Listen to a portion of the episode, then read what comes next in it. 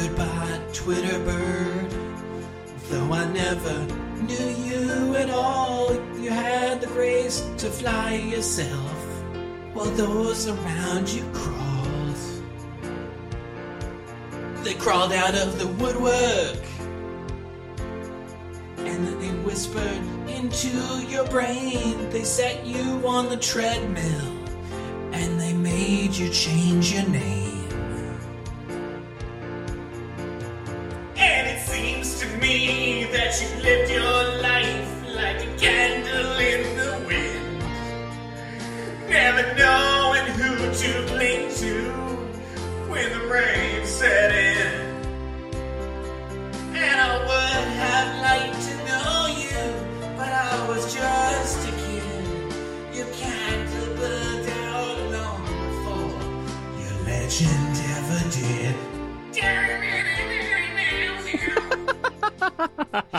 Welcome to Did I Do That? Oh my God. It's a podcast about making graphic design and making mistakes because it's all part of the process. Oh my god. a highly professional show. Oh my god. That was that was ridiculous. I'm Sean Schumacher, and joining me today, Oh man. someone who I'm sure instantly regrets making this decision.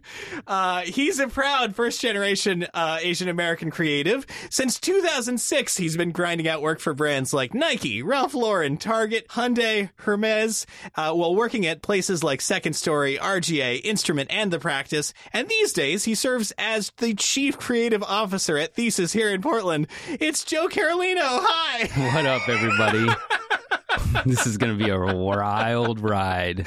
Oh, very much so. Um, so I, I, I wanted to start the show with that because, of course, we we are having a funeral for may- maybe not a friend, um, a, a funeral for a frenemy, you might say, because as of the morning of this recording, July twenty fourth, twenty twenty three, Twitter is dead. Twitter is officially dead. Um, they have replaced it with the letter X in a way that um, is bad to look at. Have you seen? Have you I seen have the new seen X? it yet. I have not. It might be worth a look. Yeah, I'm Uh, going to take a look right the, now. The That's design is bad. the logo is outright quite bad. crazy. Yeah, it is uh, in typographic terms a double struck uh, X. Oh man. And you, just the look good. on your face as you, I'm sure, just saw it is pretty telling. This is like some fake Illuminati. Oh, this is weird. It is uh, This is weird. I was I I forget who said this, but someone was describing it as like the first logo that you make when you get into graphic design. Like Mhm. it looks kind of like it's meant to be a logo. Right. And every, this is like a part of like a weird agenda that this guy has. Yeah. He's an alien, I swear to God.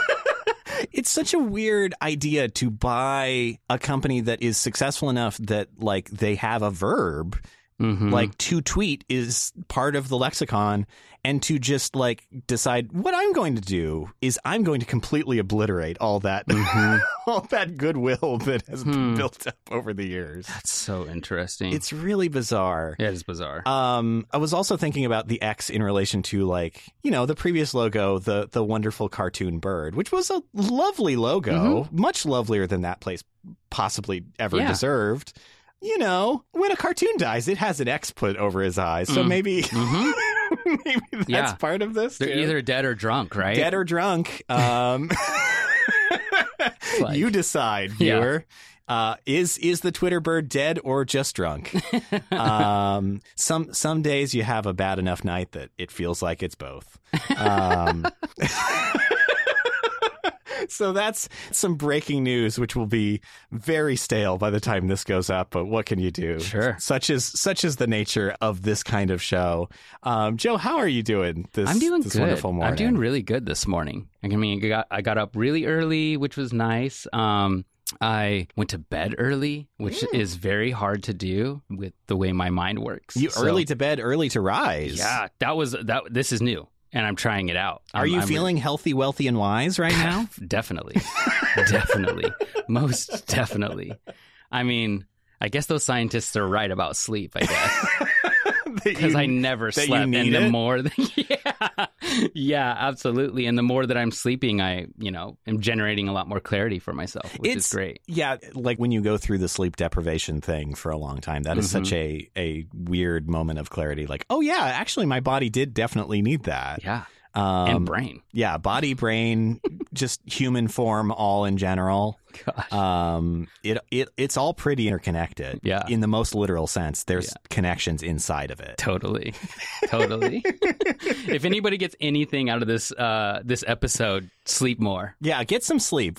Get off of X, whatever that is, and get yourself to a bed and take a little nap. I did take a nap actually last week, and it was glorious. It was really. I could nap. I could definitely take those uh, midday naps for sure. In a way, the the studio space that we're in right now is kind of perfect for napping because it is. It's cozy. It's it's very cozy in that it's quite small, but it is it's warm and there is no sense of what time it is on the outside. yeah. Other than that clock right there. Well, yes, uh, which I think is correct. Hey, it is correct. All right. Um, but yeah, sleep is good for you. Uh, so you're getting some sleep, and that is a very important thing because you also recently got back from a vacation. Yeah. Yeah. I took two weeks off. Um, I generally try and take my vacation time off in longer chunks Mm. because it takes a long time for me to uh, wind down. Yeah. It takes a long time for me to fully unplug. Uh, three, four days or so. So It's um, I try and take a couple weeks off because I know that those first few days are going to be pretty chaotic internally from my side to like, okay, fully sign off. Like, don't try and take a break from social media. Try and take a break from like the digital world um, and then be present. Yeah. Uh, so it takes me a while. And I think that's such a healthy thing to remember. Like, whether you are just starting out in this field or you're Totally. very established, like, if you want to be creative, it's not just sleep, it's also just like rest and Yeah. getting to see things that are different than the four spaces that you go to every day. Absolutely. Like, absolutely. A lot of people were asking me, like, what did you do? Did you go do on these things? And I was like, no, absolutely not. um, this is a rest recovery, like, vacation PTO. I didn't go anywhere crazy. I didn't do anything. Uh, You didn't build Uh, a down to the minute itinerary. no, no, no, no, not at all. I, I, I, I thoroughly enjoy the spontaneity of a day if you just allow it to be, you know? So um, I just kind of stayed put. I stayed put, tried to like cleanse my inner mind and, you know, really just take a break, a lot of meditation, rest, recovery, and then, you know, cleansed my environment as well. I find uh, a lot of satisfaction of I have a lot of stuff. Being a designer, I'm a collector of things. Absolute- I've always been a collector We're of all pack rats in Yeah. so many ways. Digital and physical, right? Like I was just going through my Dropbox for you, and I was like, "Dude, this thing is fucking crazy." Like, Well, it's it's oh so much gosh. easier for things to get crazy on that end too. It's like a DeLorean. I'm going back to the future. I'm going back in time, and it's just wild. But um, tried to stay off everything and um, cleanse that, and then cleanse my environment. My house was totally clean. Did a huge garage sale, which was great. Oh, uh, last week. So, or this past weekend, which was awesome. Got rid of a lot of things and it felt really good. You know, the things that didn't, you know, bring me joy, as Marie Kondo would say. I'm not a minimalist, by the way. So that is something that I cannot uh, go down personally, go down that path. I, I'm a huge, I, I, like to archive things, I like to collect things. So the things didn't bring me any joy, letting go. Well, yeah, Which is and great. that's such a tough balance too. Like I don't I don't quite know how somebody could be a true minimalist in this field because like you will so quickly regret the things that you've lost. Totally. Like I think I've talked about on past episodes how how little of my stuff from like, you know, undergraduate I still have. Totally. And I wish I had it now. Like I- Totally. I, wish I had my Abby Cat cartoons that I published on Mhm. AOL in 1997 Oh, yeah. But I don't, and Yeah. that's that will always Isn't be a weird? heartbreak to me. Isn't that weird? And they were they were nonsense. They were terrible. But yeah. I wish I had them. for me it's like apparel and graphic tees like Yeah. th- some of those like i've let go and some of them i've kept and i'm like oh my gosh all this stuff has come back around like the longer you're in this field right you start to notice oh my goodness like trends really do come back after trends quote unquote i'm air quoting for, for, for those that like don't know it's like the trend gets remixed, but the I guess the intention or the sentiment of what was past design comes back around Yeah. every like 10, 15 years and I feel like now nowadays it's a lot quicker because Yeah. we're such consumers and it's like bad. Like, right? It's bad and good. It keeps it's job security for us, I guess. But the way of the internet, we're cycling through like so much, right? Like from fashion to graphic design to all things that we consume. It's a little wild and scary. It's so high speed. So you were talking about like, you know, apparel design. Was that kind of where you started out Mm. in in design? Maybe Well- even before you knew it was design? Yeah, I mean, it wasn't apparel design. It was just the idea or notion of making something and at the time I didn't know it, but distributing it and having other people enjoy what I made. Yeah. Right? So, oh my gosh, I'll I'll go down that path. So, in high school, uh, shout out to Miss Lermo. I had a really Miss wonder- Yeah, yeah. I had a I had a really great art department. We called it the Art Sanctuary, and it was a place Oh. where um, there was no judgment. And this was really needed in the area that I grew up in. I grew up in Salem, Oregon, um, and I grew up Section 8 housing all the way through high school. So, really, really poor, a lot of gang activity, a lot of drugs and fighting. And, and it's just like, it was a really interesting uh, upbringing, right? Yeah. and I say interesting because I f- like to turn negatives into positive. Um, and I'm rambling a little bit, but I'm just giving a little bit of background. Ramble away, please. Yeah. This this is the show so for it. yeah, so the art sanctuary was a safe haven for me and other kids that wanted to not be judged or, or wanted wanted to not be judged and express themselves. Yeah. Okay, so that's the place I would go and skip other classes, and it's it's really interesting. Like they just let kids be because it was safer than what was outside of the walls of the school, Yeah. and I really loved it. It was, it's like it has a it has a very important uh, place in my journey as a designer. So, anyways. Making graphic design, make doing design before I knew it was design. I just wanted to be a printmaker because I wanted to make things. And when I saw people's reaction to the things I made, I really enjoyed that. yeah, I had a lot of positive affirmation from the things I made versus like how I grew up or the other environmental issues that were going against me, right? yeah. So making things w- was amazing. And I used to do a lot of printmaking. That was like my favorite. Printmaking was my favorite because depending on whatever medium it was, I could like distribute it, right? Like I didn't know what I was doing at the time. I could make multiple copies and I could do different variations of the things. If I was doing linoleum blocks, you know, prints, like that was always fun because I could play with color after the thing was made, right? yeah. Or um, etching was at the time I didn't know it, but now that I look back, um, etching and that's where you take a metal plate and you acid wash certain layers to get different gray tones throughout the piece.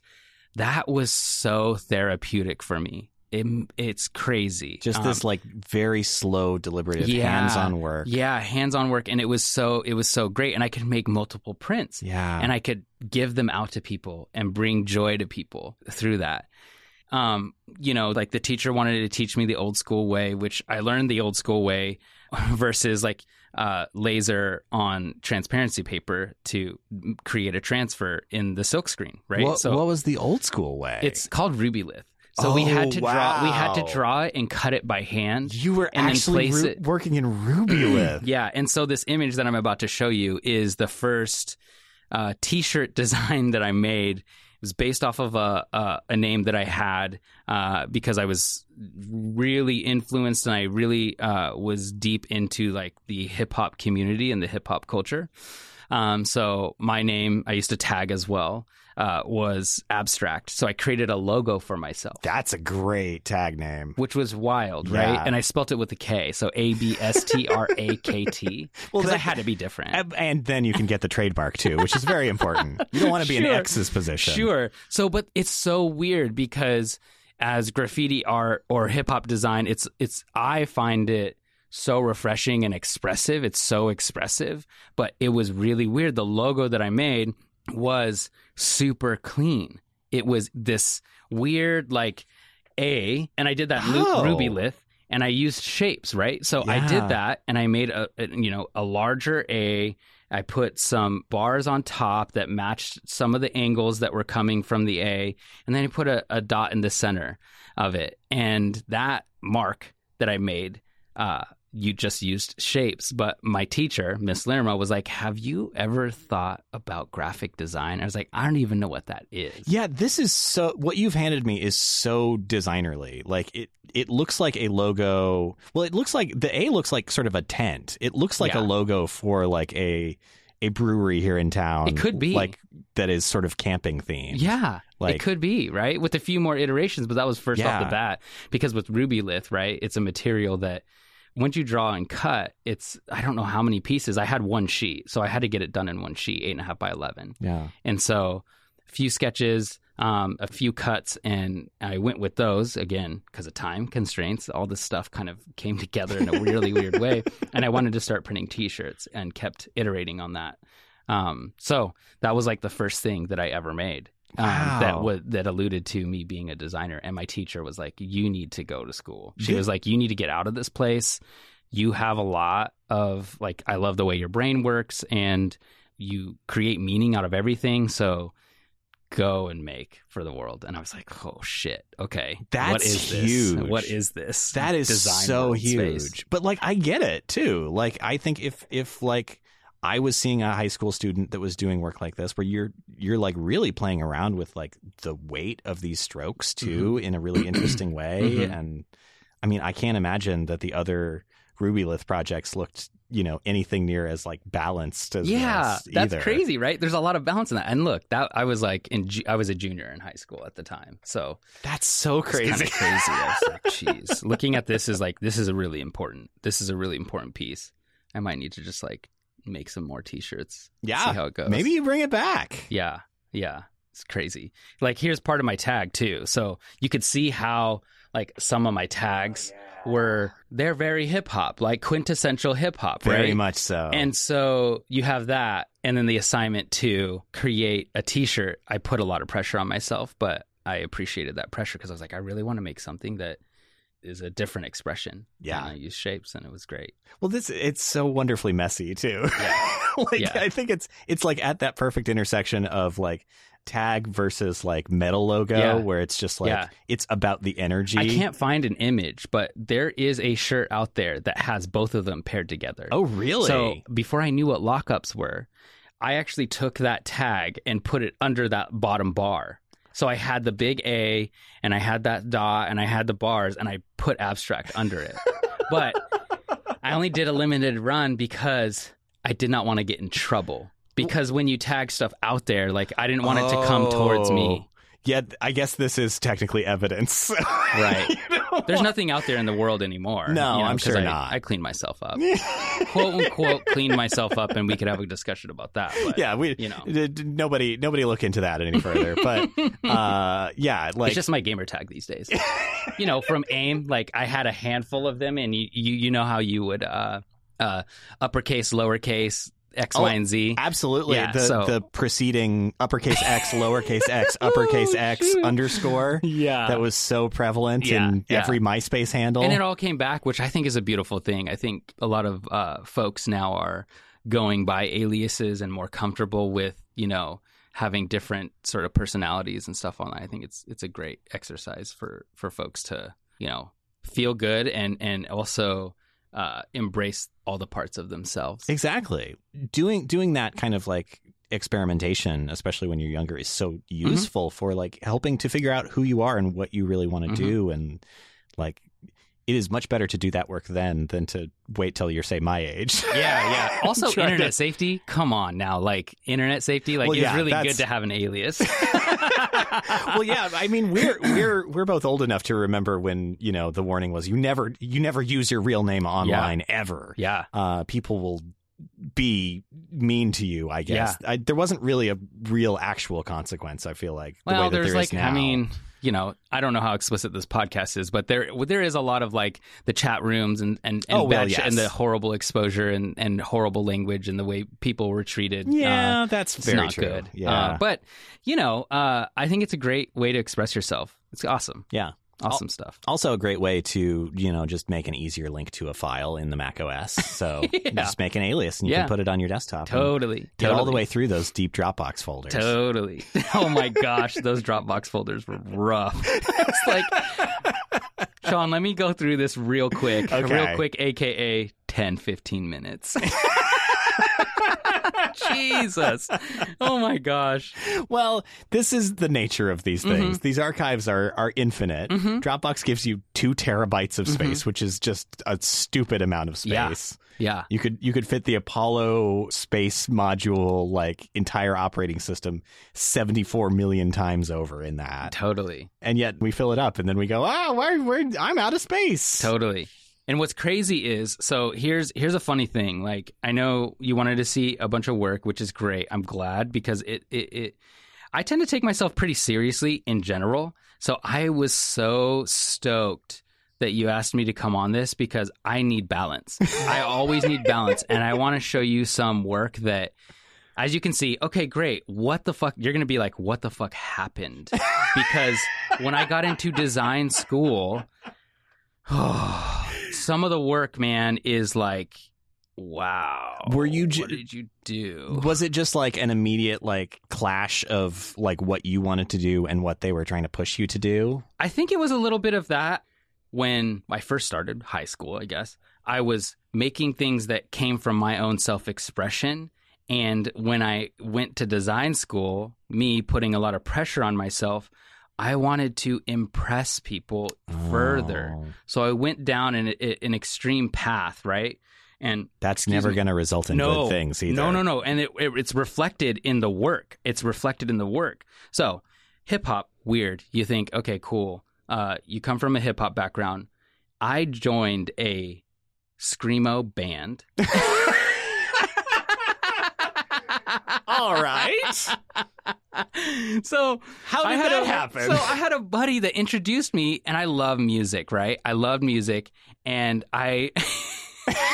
it's a community, right? It's a community, man. And and here's the thing: like, I joined a screamo band, and I I thought there was there is a lot of there is I will say there is a lot of common nature with like punk, hardcore, screamo to hip hop in the intention, right? Absolutely. So for me, that was that was something that stuck with me, and I was like, you know what? I'll try this. I'll try. I'll try and be in this band. Um, learn an instrument and I was horrible at learning instruments, really, really bad, but I loved sound. So I do not know how to play the piano. Um, but I was really good at making cool like environmental sounds at certain time at certain points in the Oh. in the music that we were doing and songs. So I would just fiddle around and make sounds that, that that make sounds. And we would play shows and I would I would go to the iPod and like click the right sound for the right song and just hit play and I would orchestrate a, a sound for that song. So you're you're sort of you're doing like a screamo Ben Burtt almost. Kind of. Yeah, totally. But like check out some of these posters, man. I mean, this is one of them. It's horrible oh. design. DaFont.com Wow. was my friend. I learned I learned Photoshop. I learned Photoshop and I just like it was bad. I'm not sure DaFont.com was your friend. I think No. Uh, I, DaFont.com was leading you to, to some frightening places. No, yeah, no. this is some this is some big this is some big David Carson energy right here. Yeah, oh, oh yes. but also Yes. just I mean the like you have you have such like intense names for the bands and then just like the uh I think it's the Arial like and and then the name of the coffee Dude, place just yeah. very yeah. Those they didn't matter. plainly- The location did not matter. You're going for the band, right? it, it it it has a sort of deflating aspect to it. yeah. Uh then you got you got the dude laying on the ground because you know this it's metal. yeah, it's it, it- hardcore. It, sort of it reminds me a little bit, and I think they used to do these on the WB network, where they would they would have like you know really intense music videos for like in the screamo era for Mhm. like bands like that, and then there Mhm. would be like a classic TV announcer at the end that would say like Mhm. uh you know like Yellowcard get their new album today on Warner Music Records. dude At oh stores everywhere. It was such a blip, but honestly, I'm I'm really appreciative of it because Yeah. I understood like that that that space and place, um, and the people around it, which was great. Was the photo because there's there's sort of a photo there that's like uh, somebody kind of having fallen over or something? It's at the end of a down? show.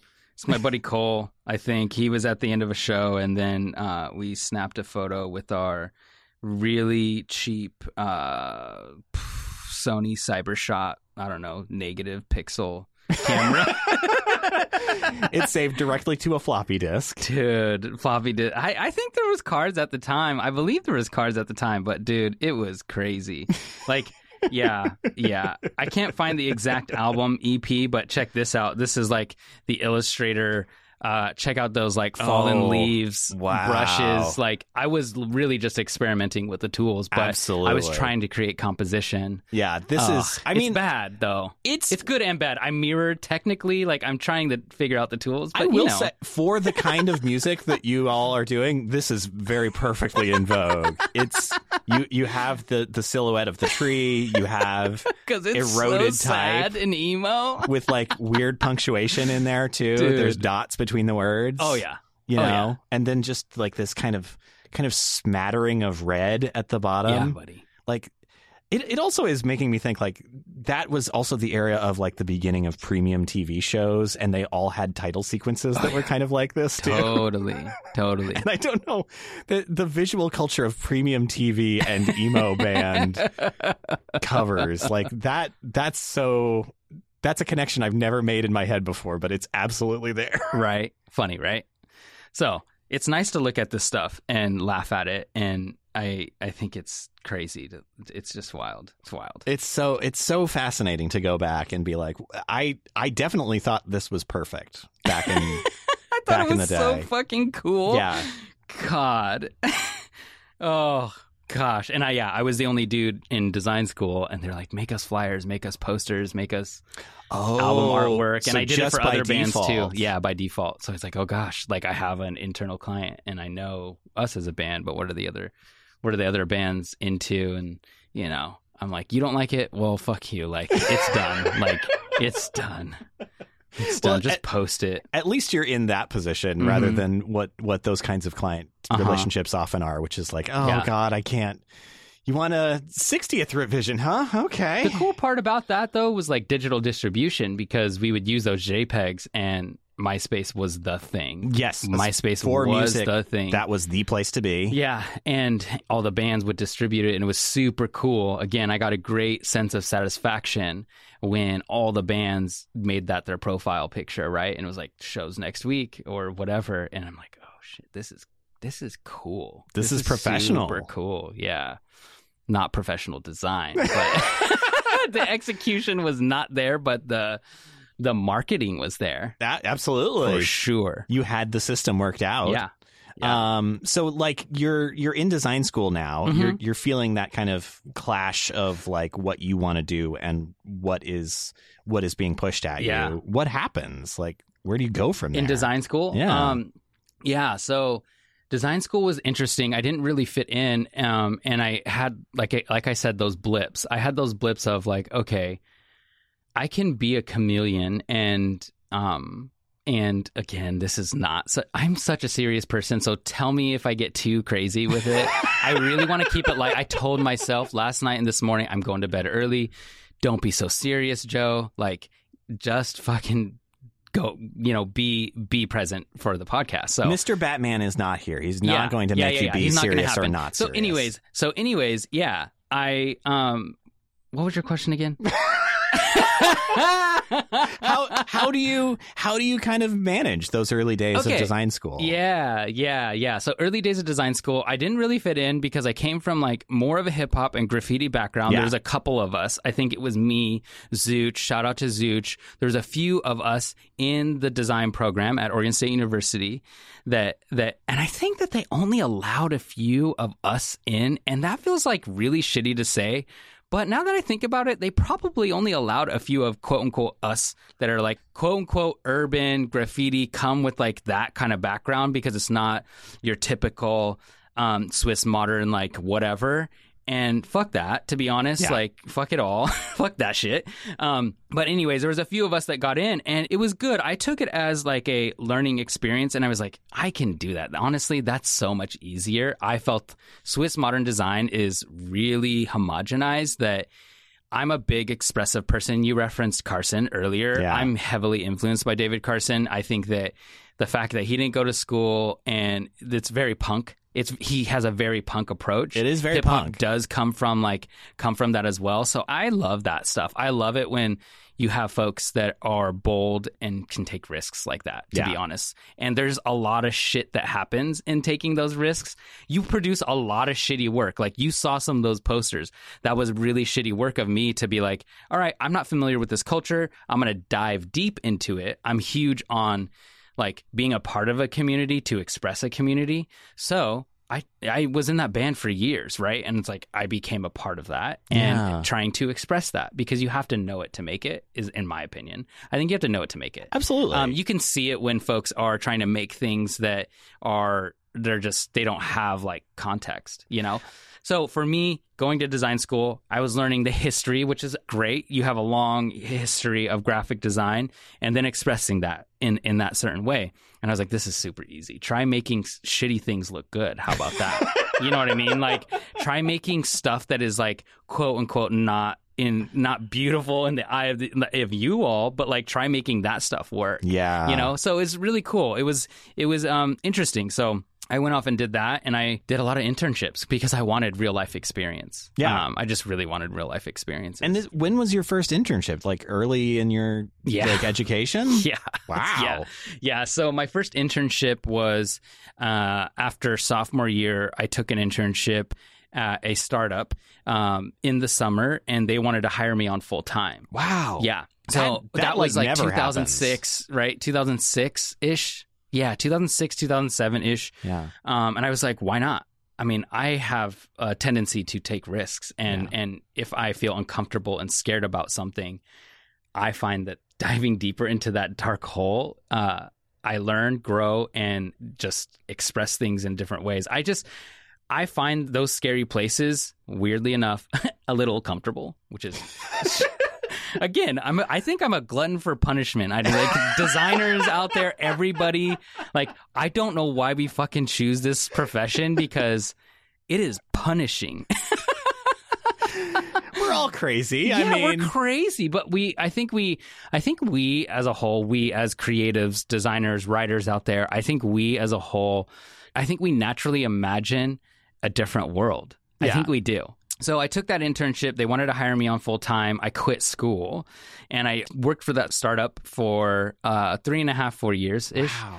Yeah, and I was the only designer, right? And they Wow, wanted so they you're- wanted web design, they wanted graphics, they wanted everything. And I brought in friends from college to help build it. Zooch, my guy Zooch, and Guy, Guy, his name's Guy. Um, he's at Guy Fieri? No, no, no. He's an amazing designer, creative. So, Guy and Zooch, we like built that website in Flash. That's crazy. Yeah. So you're I mean, this is like the this is going into the real world on hard mode too. Like Hard being fucking mode. the only creative in in an environment Yeah. and having to like not only like do the creative work but also like articulate how long it takes and why it works the certain way that it does. Dude, And- I rebranded that startup and I remember sending it to um, Manira Spence. Shout out to her. She was like my mother of des- she's like my mother of design. She uh, taught at Oregon State University.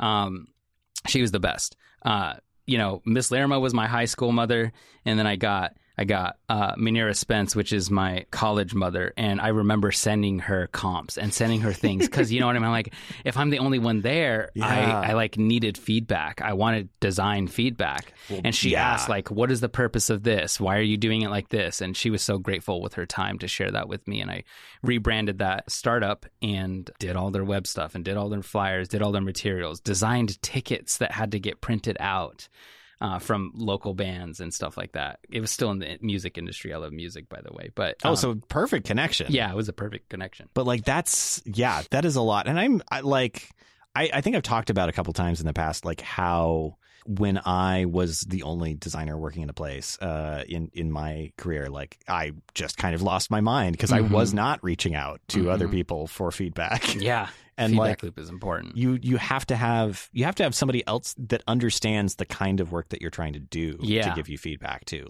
It can't just be like your friend from work. It has to be somebody that like is a designer and like knows why you're trying to do the things that you're doing. Totally, totally, absolutely. And she was my, you know, professor, so like I, I trusted her opinion. Yeah. Which was key. Hi, Madeira. Also, Yeah, yeah. Manira, you're the best. Manira's the best.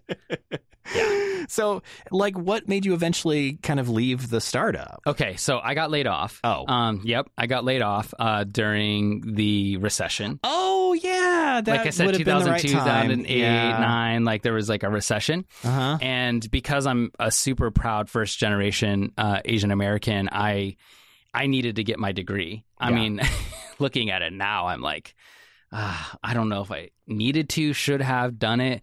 It was just a lot of it's a lot of money. I'm still paying for it right Yeah. now, which But is that- super annoying. That was also a decision that a lot of people made in that position. Like there were so many layoffs in 2008, Uh-huh. 2009 as a consequence and like the number of students in every university went way way up because Yeah. people were just like this is my chance to go back to school because Yeah. there's just no jobs. There was no jobs, yeah, and like I did it in extreme hard mode, Yeah. as- again, which is like I don't, again, I don't know. I mean, here's the thing, like. I went back to school because I wanted to get that paper to prove. And again, this is, I'm thinking about generations to come. I'm thinking about the next Joe, right? I, or, or the next Jose or the next person that looks like me or comes from a different environment. Um, people that can relate. I'm looking at it further down the line, my children, right? I'm looking at it further down the line. It's like, okay, I need to get a degree. And that was like a trophy piece, aka sign of accomplishment, aka like I know how to put in the work. yeah. And so I did that while I was going back to school. So here's the fucked up thing. Like, uh, I got married super young. That's not fucked up. But actually, it was too young. Got married super young and and and started that partnership really early in my life. We had our first child. And so I got laid off having a first child, baby. Oh. I went back to school. I needed a job, right? So what happened was I h- held multiple jobs, yeah. which was awesome. No, no, I I, I Oh. appreciate the I appreciate the empathy. It's hard fucking work, and I will get to a point that I'm specifically trying to make here, and it is my opinion, and I feel pretty strongly about it, which is I I went back to school, held multiple jobs. Eh, Design jobs. I was freelancing. I was doing all the things. So school's in Corvallis, right? I got to go to college. Um, I got to finish my degree. I go to Corvallis two days a week. Um, I'm staying in Salem. And then I landed a job before I graduated. I landed a job at an agency in Vancouver, Washington. oh my god. It was a branding and web agency. I love I love that space. Like branding and doing stuff for the web is like really fun for me. Yeah. So, anyways, in Vancouver. So That's quite Salem quite is a in the commute. middle. quite. quite a commute. Fuck, man, I was in the car all the time. But the car, I found that like sitting, you know, sitting and thinking, us as designers, we need time to like think and process all the things, you know, if it's my project work or if it's the work that I'm doing at the agency. So I went back to school. And what's crazy is like, I'm not the best student in the world. C pluses on, on a good day. Um, I don't know how to study, have ADHD, whatever it is. I was just getting through. But when I went back to school after I had that real life experience, I was a straight A student. And I'm like, what the fuck is going on here? Yeah. There is something broken, right? There's something extremely broken. What is it? You know, traditionally, I had to like stand in the back of the classroom because I couldn't sit still. You were probably noticing like my talking with hands. It helps get my energy out. You know, I have little ticks like that uh, that help keep me on track, which I've had to learn and, and grow to use. So, straight A's, I'm like, what is this? What's the problem here? What is the issue with this? Ed- like, not just the school, but like overarchingly college design. Like, yeah. there has to be a different way. My entire senior thesis was basically a huge middle finger to the. it was a huge middle finger to like design programs. I'm sorry, like you it can wasn't cut this it wasn't out. just a picture of a large middle finger. It's a propaganda poster. like, no, it, it you don't need unfurls from the school. top of Yeah, the, the bell yeah. tower. You know, I mean, it's we can poke fun at it. You know, it it is. I just for me personally, the way I learn, I'm a kinesthetic learner. So like for me, it was like hands on making and doing and Yeah. and talking to clients and and having different problems to solve within the work. And I just enjoyed that a lot more than school because I'm like, why? Why is a big thing for me? Why? Why this? Why that? Yeah. Why? I generally love being around people that ask why. And I just think that, you know, that kind of goes into how I approach anything. anything is like, well, I'm always asking why. It can annoy the fuck out of people. It does. it definitely does. Like, dude, get to work. And I'm like, but why? Like, why about this? Why about that? But when I get to work, it's like the execution phase is more of an expression to me. Yeah. So I approach design more like art, to be honest. And it's it's it's it can make people extremely nervous because the progress that I make is in extreme spurts of Well, time. But I think that also like speaks to like part of why I think you are in design leadership now is like thinking about scope is so fundamental Yeah. in like Mhm. solving larger design problems like that. And I, I think that's the part that uh like often gets missed early Mhm. on uh, by not just junior designers but folks in design school. Yeah. Like, you it, it is so easy to just like here's the things that you've been given, don't ask any questions about it Yeah. and don't try to suss out well why is this one of the Mhm. constraints why is this one of Totally. the constraints Totally. um, whereas like if you actually solve those parts of the problem then it makes all those other decisions so much Mhm. easier Yeah, and I have a solve for that too, which is like I understand that we will often not get answers that we need Yeah. to to get after the work, right? I like to barrage people with I will out like I will say this out loud like I am I am from the school of thought of like I will out design anybody next to me yeah because like I will ask a few questions, but I know, I know over time, and this is experience, I'll know I'm never going to get that answer. I'm never going to get that answer. I'm never going to get that answer. So making something out of nothing is like been, I guess, a strength of mine where I'm like, okay, cool, bet. Like you have like five, you have five sort of uh, constraints for me. Great. Asking a few more questions. It's like one conversation. I'll go off and like, here are three environments. Here are three iterations on that. And then that gets closer to the conversation. You can continue the conversation of asking those questions why in a different way yeah which is great. So like out out designing, you know, outperforming, out designing that space is like the combat. It's like the tool. It's the sword, right? It's like, okay, cool. I have these skills. I'm not going to get this answer. So what am I going to do? I'm going to answer it for you. yeah Because a lot of people, clients, like they don't know what they actually want. They don't to articulate it. no And that's like, never going to change. sometimes the answer that you get when you ask questions is ah because you yeah. know like because the stakeholder or because be- of my boss. it can't be purple whatever. because uh, I don't know I don't like it Oh, color. Man, color yeah color is very emotional. complicated yeah, color color is very complicated. But yeah, yeah. So yeah, when I went back, when I went back to school, my entire senior thesis was around a different education model. yeah It really was around more of an apprenticeship style. It really was a different way of teaching and doing because I did not understand. I did not understand how I left for four years, came back, and my grades got better, and the well, obviously the work got better because Yeah. of practice, right? Um, and that's just it was really weird to me, and I'm like, there, I'm sure there are a lot of other people like me that would love to get their hands there. You fail fast. You fail forward super fast in that space. yes You get out your shitty ideas. You, You- get it wrong the right way. you must iterate yeah. and you're Yeah. constantly doing it whether you want to or yeah. not And yeah, and why not have crazy weird timelines Yeah. to put that pressure on you because you're you're refining your skills. In the moment, it fucking sucks. it sucks. Oh my gosh, I remember like telling a telling a client like I had an idea, uh, telling a client something that I knew that I did not have the skills to do oh that I could do it. to like I I had to make money to like put food on the table for my family and I was like, yeah, I can do that.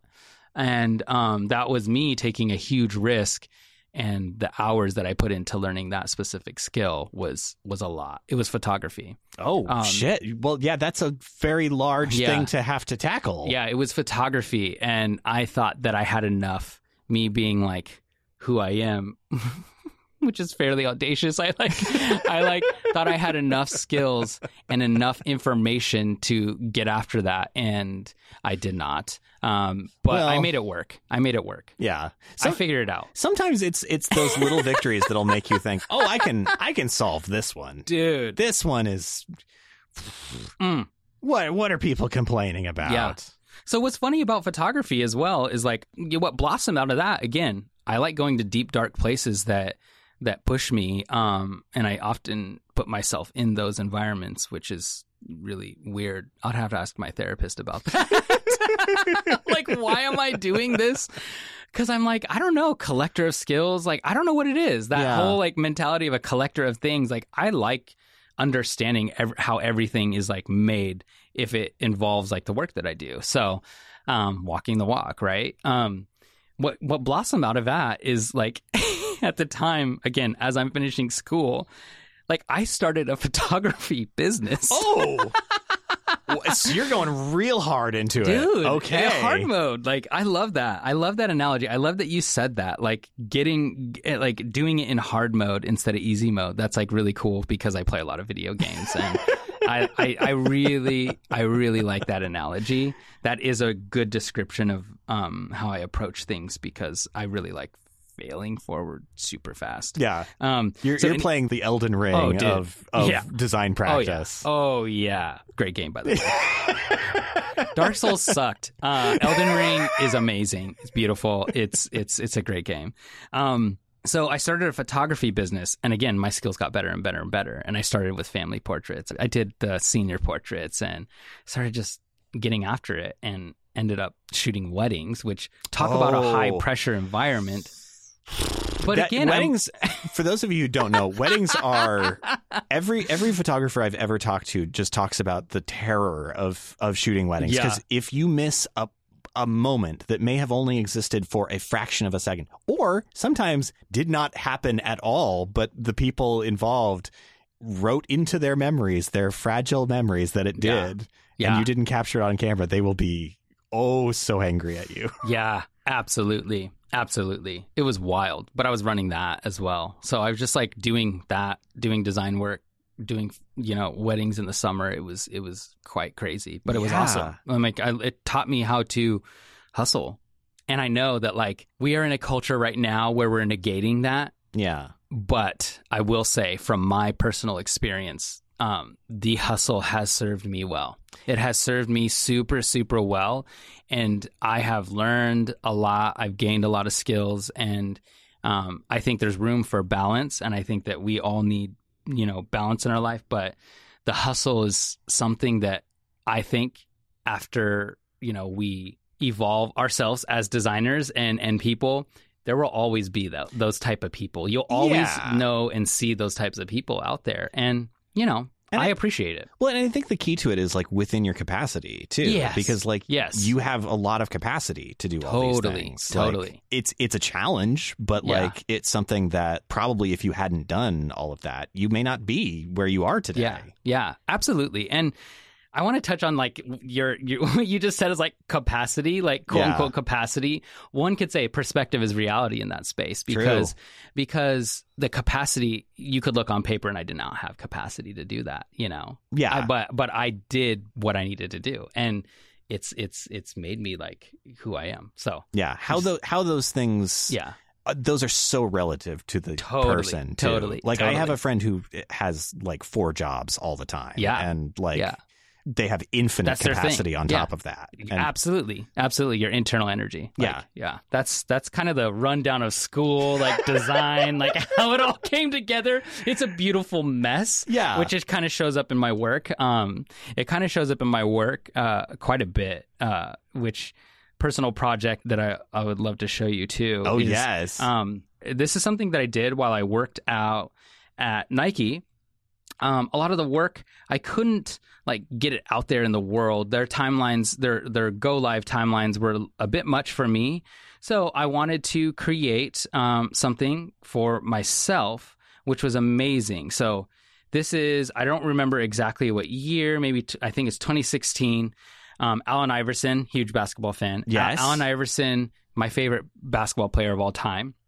Um, I find a lot of uh, how he expresses himself. I relate to that. So, anyways, he got his Hall of Fame, and I started doing some graphics. And this is where you're going to be like, "Oh, yep, you are definitely a Carson fan." Um, oh yeah. so oh my gosh. his nickname AI, you know, And again, like you could see how it evolved like from high school to like now. That was like a self expression. And so I started making those graphics for multiple basketball players and I made basketball cards because when I was a kid, I used to Oh. collect basketball cards. Speaking speaking of like a collector of things, I started collecting basketball cards as a kid. And so this is reminiscent. There was a weird connection, and it's my subconscious of like the Skybox basketball cards. Oh, sure. They had the coolest designs. yeah. They had like basketball players with weird like illustrations and like objects and and things like that were super futuristic, right? Those those like cards from the 80s to the 90s like Mm-hmm. really had just such dynamic weird compositions like once they started breaking out of like you know, oh, here's a little frame and the players within the Mhm. frame. Mm-hmm. But like that that does feel very much like there's to the to the listeners like Yeah. there's like this this kind of collagey element that like really makes makes him look like he's in motion Mhm. uh, because it's like different little chunks of him moving Yeah. at different rates. yeah. Uh, a little bit cubist, Yeah. some might say, Yeah. for all the art history fans the Yeah. audience. Yeah. Um, and you've got like the big like graphic AI in the background. Yeah.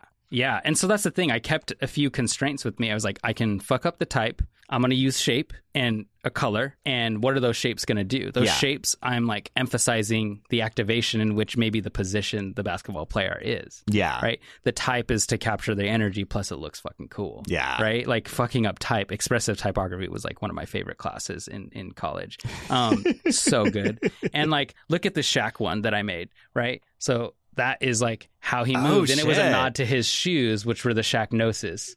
Right. So everything isn't, has, uh, uh, has intention. And I'm using all the skills that I've learned from school and whatnot, but then expressing it in a very limited way. So I created constraints to stay within. That's I, that is so great, and like he, you, you really have that sense of like motion from him too, Yeah. like in in Yeah. this jump. Yeah, and those are like Um, the vibrations from how he slams the rim. Oh my right? god, I'm scrolling around here, and there's Yeah. like a bunch of other really good ones. And I made, I actually made the cards. I made the cards, right? oh, did you really? Yeah, I made the cards, and I had an art show, and it was great. I had an art show at uh, Deadstock Coffee. Shout out to Ian Williams. Like you could scroll through this project, but like this is like a wonderful project manifestation of the whole piece.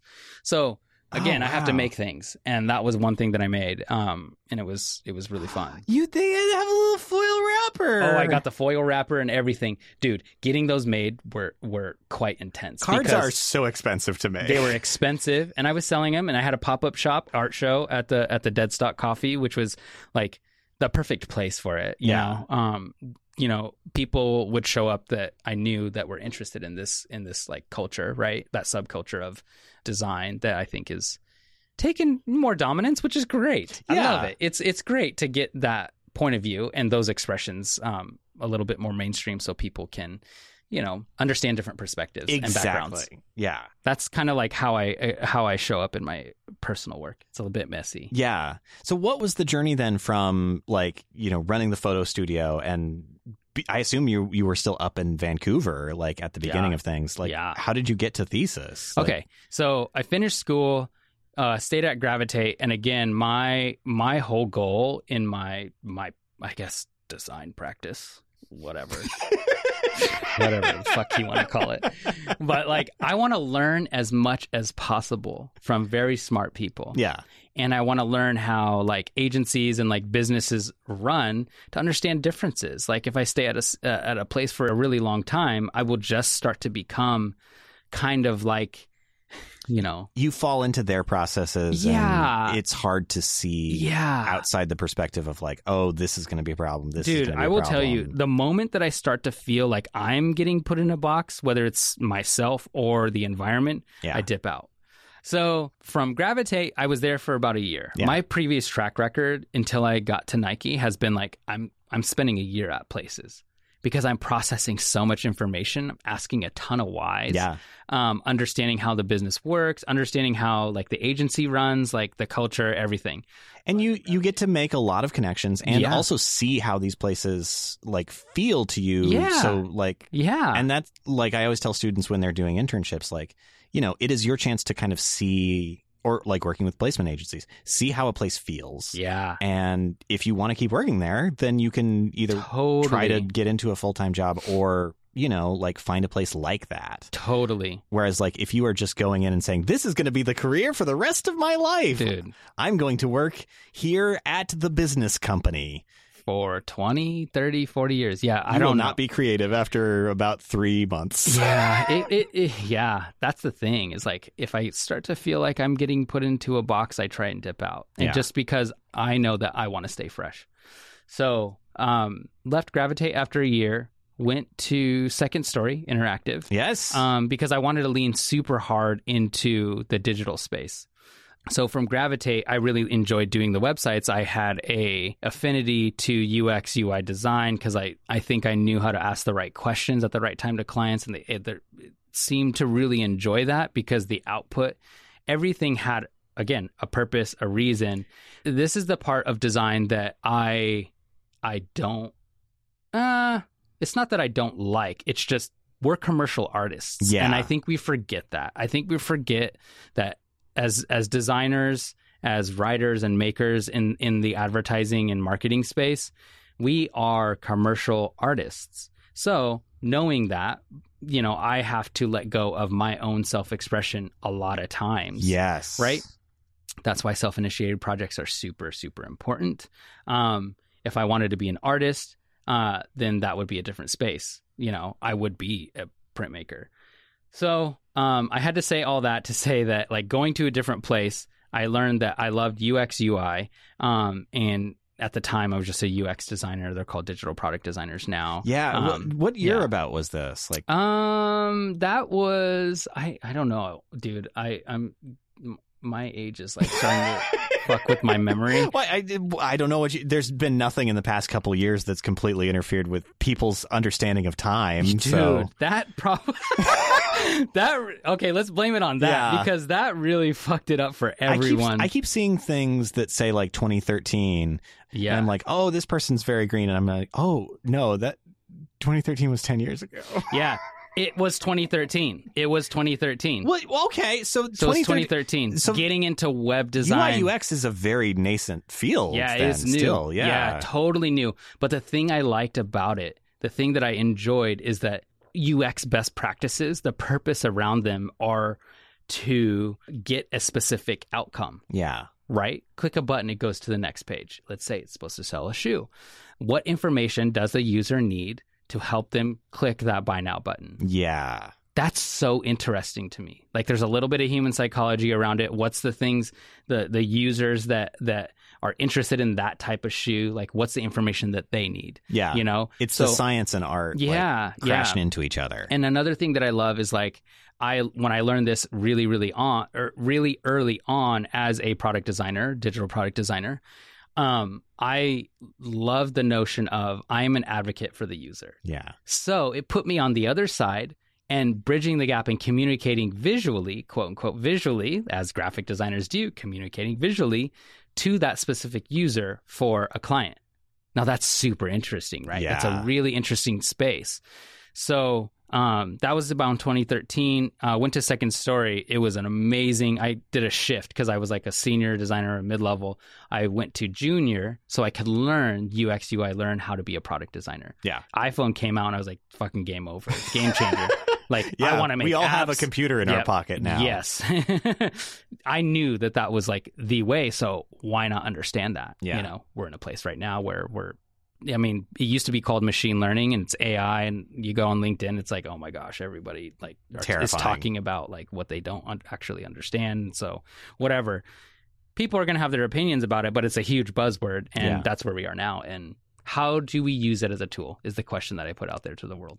It's like, how do you use it as a tool? I understand it's scary, but how to use it as a tool? Yeah. Because that's what it is. That's what it ultimately. is. And I think when It we is. try to treat it as like complete human replacement, that's Yeah. that's a terrifying But don't space lean to too, yeah. But don't lean too far Because it's your. not going to do that. no, that. no, no, Probably no. not for a long, long time. if clients can't communicate what they want, they're going to need somebody to operate the machines yeah. to get the results that they're looking for. Yeah. Because the machines Period. are not smart, even not though we are pretending that they are. and they are. only work off past data. yeah. You know, so we won't go that. We could go deep on that, but but we won't. So like, don't be scared. Just like embrace it again. Yeah. Like embrace it, right? Um, embrace the computer. Like embrace the Gutenberg press. Okay, There's ev- all these everyone- pieces.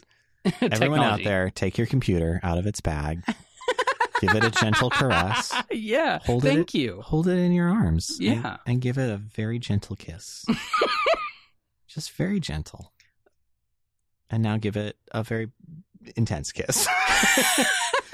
and now everyone is looking at you very strangely on the train. Yeah. Okay. Yeah. So, anyways, I wanted to dig. I wanted to dig into into you know UX design, and I did that in 2013, and just stuck with it and understood. And I loved Second Story. It was such a like I was a child there. It was so cool. Well, like, that and the world opened up for me. Yeah, It was they were- crazy. they were kind of leading that space uh, in Portland for a, a long, long time. Mhm. Like really, really forward thinking. yeah, super forward thinking. Again, they use technology as tools. Yeah. they asked they asked why that's where i learned even more so how to ask the questions why the right whys to ask in those moments and become a subject matter expert of whatever client brand that i was working with that was a huge level up for me so from there did the same thing senior ux at rga was at instrument loved instrument rga was great cut my teeth at instrument and rga and um, spent some time at Nike. Yeah. RGA is kind of a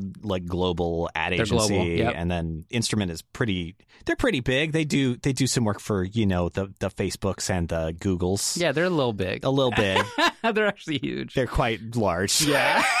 I mean, Although I people do- know instrument. I do remember going to Instrument when it was just like you know We're they- at the outpost. Yeah, at the outpost where they had enough space that we could set up a whole like hundred person. The show, the portfolio Yeah, show. I was there at the time. portfolio- Yeah. Oh my god, I was at the outpost and I went to that portfolio show. I hope we weren't too annoying. No, not at all. Not we're, at all. We're quite loud. no, it's great. thing. It's great. We were quite loud as well. The culture there was amazing.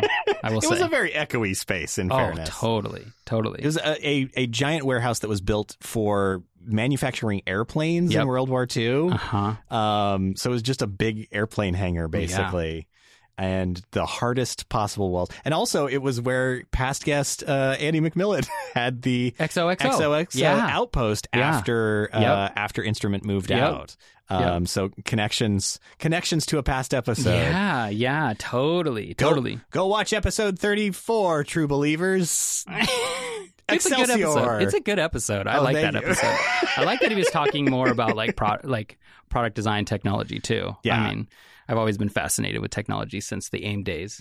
You know, chat boxes and playing StarCraft with Koreans. It was amazing. I love playing video games. By the way, like that, I was like, how, how the fuck am I playing with people across the country? That's cool. It is. It's there's a certain magic trick to it. Like thinking back to the days when like your Nintendo 64 would have four controller plugs into Yeah. it, and that was the extent of your your reach. And now you can be like the global leader in Mhm. Mario Kart. totally. Um, the heyday of the internet the internet was fucking rad that's a that's a poster of like have you seen those posters of like surfing the web like the cool kids surfing like oh, code have I ever? Yeah, I- man. I, think I know exactly the one you're talking about, Yeah. and I love it so much. yeah it looked like the kid from recess that cartoon It did, yeah 'cause he with had the red backward hat, Yep, yeah. yep yeah. He was a real rad dude. he was so rad totally tubular. so did that uh was at nike that was a big a big learning experience as well Yeah. And I was there in, in, in the innovation space, um, and can't talk about any of that work, and it's fine, it's all good. Um, from there, after Nike, I just wanted to be more independent. Yeah. I wanted to be more independent or go back to an independent place. Like Instrument was independent, so I liked that type of agency. Yeah. Um, And for me, yeah, You had been on a track of going bigger and bigger and bigger and bigger until you reach Nike, and Nike is just it's gigantic. humongous. And I was like, that's too big for me. yeah. It's way too big for me, and that's okay, you know. Yeah. Um, so decided to leave Nike, and then uh, had a small little studio. I called it the Practice. I'm a big believer in the Practice. Um, also, Allen Iverson. It's a nod to Allen Iverson. Yes, indeed. Like all of it. He's my favorite. Um, so I try and keep those nods. You know, I try and stay grounded. all these influences, everything about me, I try and embrace them. So called it the Practice. Um, which also shout out to Adam off of his The Pressure. Yes, past guest Adam Garcia. Yeah. Conceptually very similar. Um, but I I liked the notion and the idea of digging into something that's true to you and finding that space and leaning into that space. And Adam fucking amazing did it did it did a phenomenal job with with when he was the pressure. It was amazing. Yeah. Um, so again, doing stuff for clients. I actually Nike was a client of mine, so I enjoy. I still enjoyed the work, and but I just like being on that side. Yeah. Yeah. I mean, it's it's it is a very different experience, but also then you have the vocabulary of like I know how to work within Nike Uh-huh. and speak their language, which is a very specific language. Totally. Once you're locked in, you are locked in, and you could work on Nike projects till the end of time. Yeah. I, I believe it. So the thing that happened, which I was solo dolo, and I I needed community. Like I needed a creative community, and I thought like being by myself and like doing this, and it was all cool, and hiring some freelancers here and there. It was more like transactional, and I just didn't really like it. So I wanted to go back to agency side, and Thesis found me. I got recruited, and uh, they brought me in when they were under a different name, Eroi, at Yes. the time. So my main purpose was was to help rebrand the agency. Oh shit! I didn't realize that. Yeah, so rebranding from Eroi to Thesis, and also expanding our capabilities yeah. to become like a more full service type of agency. But full service, quote unquote, you could take it or leave it, whatever you want. But we we want to understand what the new full service looks like. Yeah. and that's like servicing people and their unique problems and their and and, and sol- helping solve their problems. If it's an operational problem if it's an email problem if it's a larger campaign problem um, if it is a product design problem um, if it's a technical problem. And that can be a lot. Like we're doing a lot which is great. But when i started there i was number 80 and we're like 300 plus right now Oh shit! I didn't realize these. a lot of marketing yeah a lot of marketing dollars went from traditional advertising to digital marketing and we're really good Oh. at digital marketing Yeah. um, so, anyways, that's that's what landed me there, and I've loved it. It's it's the longest agency that I've been at. It's been a great place. I also want to compliment you because thesis is such a good fucking name. Because Yeah. it, like what you were talking about, like it, that is exactly like it is boiling things down to like taking a complex problem and seeing what Totally. what what the goal is, what the what the thesis statement is, Yeah. you might say. Yeah, I can't take the compliment on that. That name was there when I joined already. Oh, okay. Yeah, yeah. So Keeley kind of like had that name locked and loaded, and and and um, you know, brought me on and was like, "How do we express this in a certain way?" Yeah. You know, and I was like, "Okay, cool, let's do it. Let's get busy." Let's get busy. She was also the first boss that told me that she believed in me, and I was like, "You have no fucking idea what you just did. Like, I'm a fucking monster. You have no idea." You've given me so much power. I now became I the am DM. unstoppable. I became the DM of that of that D and D game for sure.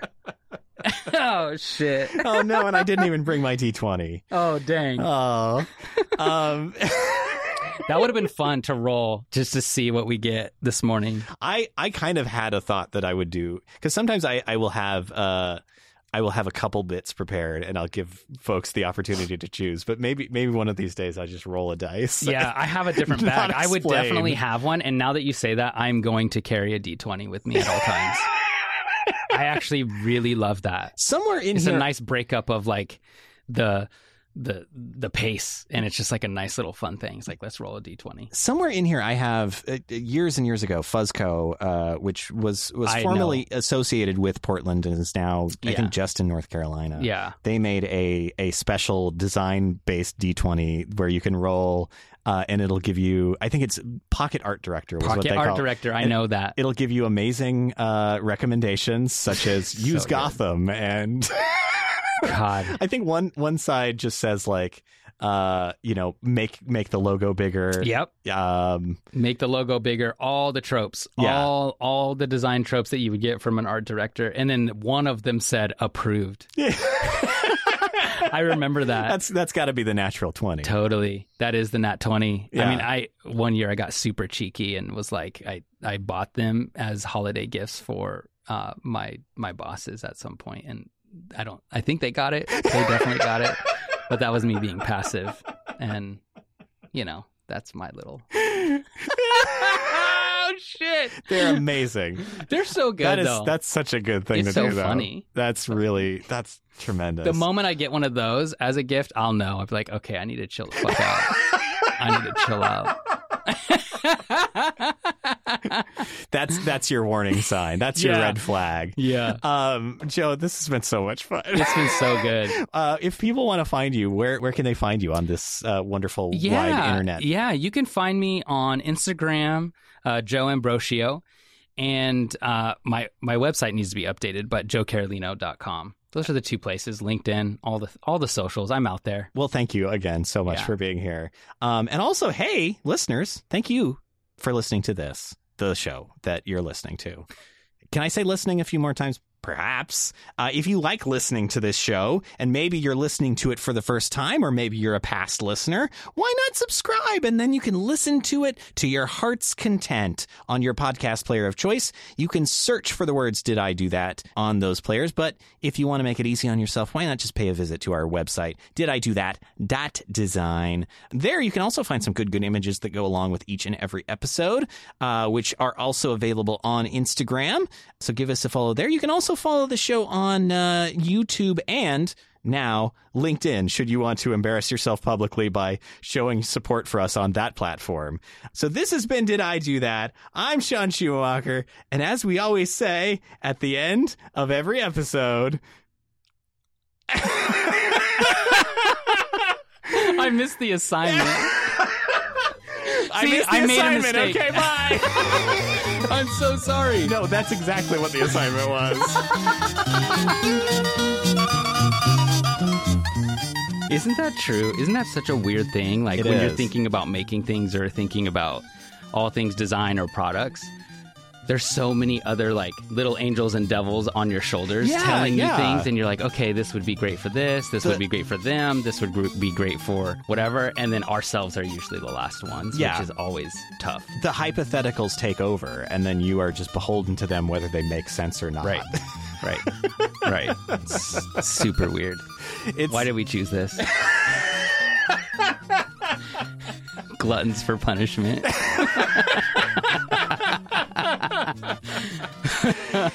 I mean, I, I think that is uh, that's that's about as good a good a, a description for this as anything. Um, both this project and design in general. We'll see how this goes. Wait, wait. Oh man, Uh, this is gonna be good. is- it's going to be bizarre. I'll give you that. I'm not sure it's going to be good. I mean, it might be good for us. You know what I mean? And nobody else. And the, we need more of that. You know what I mean? Absolutely. Absolutely. Sometimes you got to do one just for you, Mhm. ultimately. Okay. All right. This is going to be really weird. Breathing exercise. How now, brown cow? How now, brown cow? Um, meow.